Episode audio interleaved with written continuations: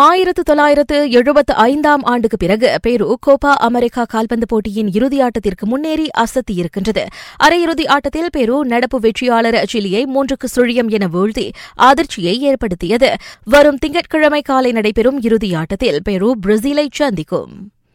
Real மாட்ரிட்டில் Gareth பேல் நீடிப்பாரா இல்லையா என்பது அடுத்த வாரம் தெரிந்துவிடும். கடந்த பருவத்தின் பெரும்பாலான நாட்களை காய பிரச்சனையால் நகர்த்தி அணிக்கு சங்கடத்தை ஏற்படுத்திய பேலை விற்கத்தான் ரியால் வழி தேடுகின்றது. ஆனால் ஆண்டுக்கு பதினைந்து மில்லியன் பவுண்ட் சம்பளம் பெறும் அவரை வாங்கதான் இதுவரை எந்த கிளப்புகளும் முன்வரவில்லை. இதையடுத்து தனது எதிர்காலம் குறித்து நிர்வாகி ஜினடின் ஜிடானுடன் பேசி முடிவெடுக்க பேலே தயாராகிவிட்டார். அச்சந்திப்பு திங்கட்கிழமை நடைபெறும் என எதிர்பார்க்கப்படுகிறது.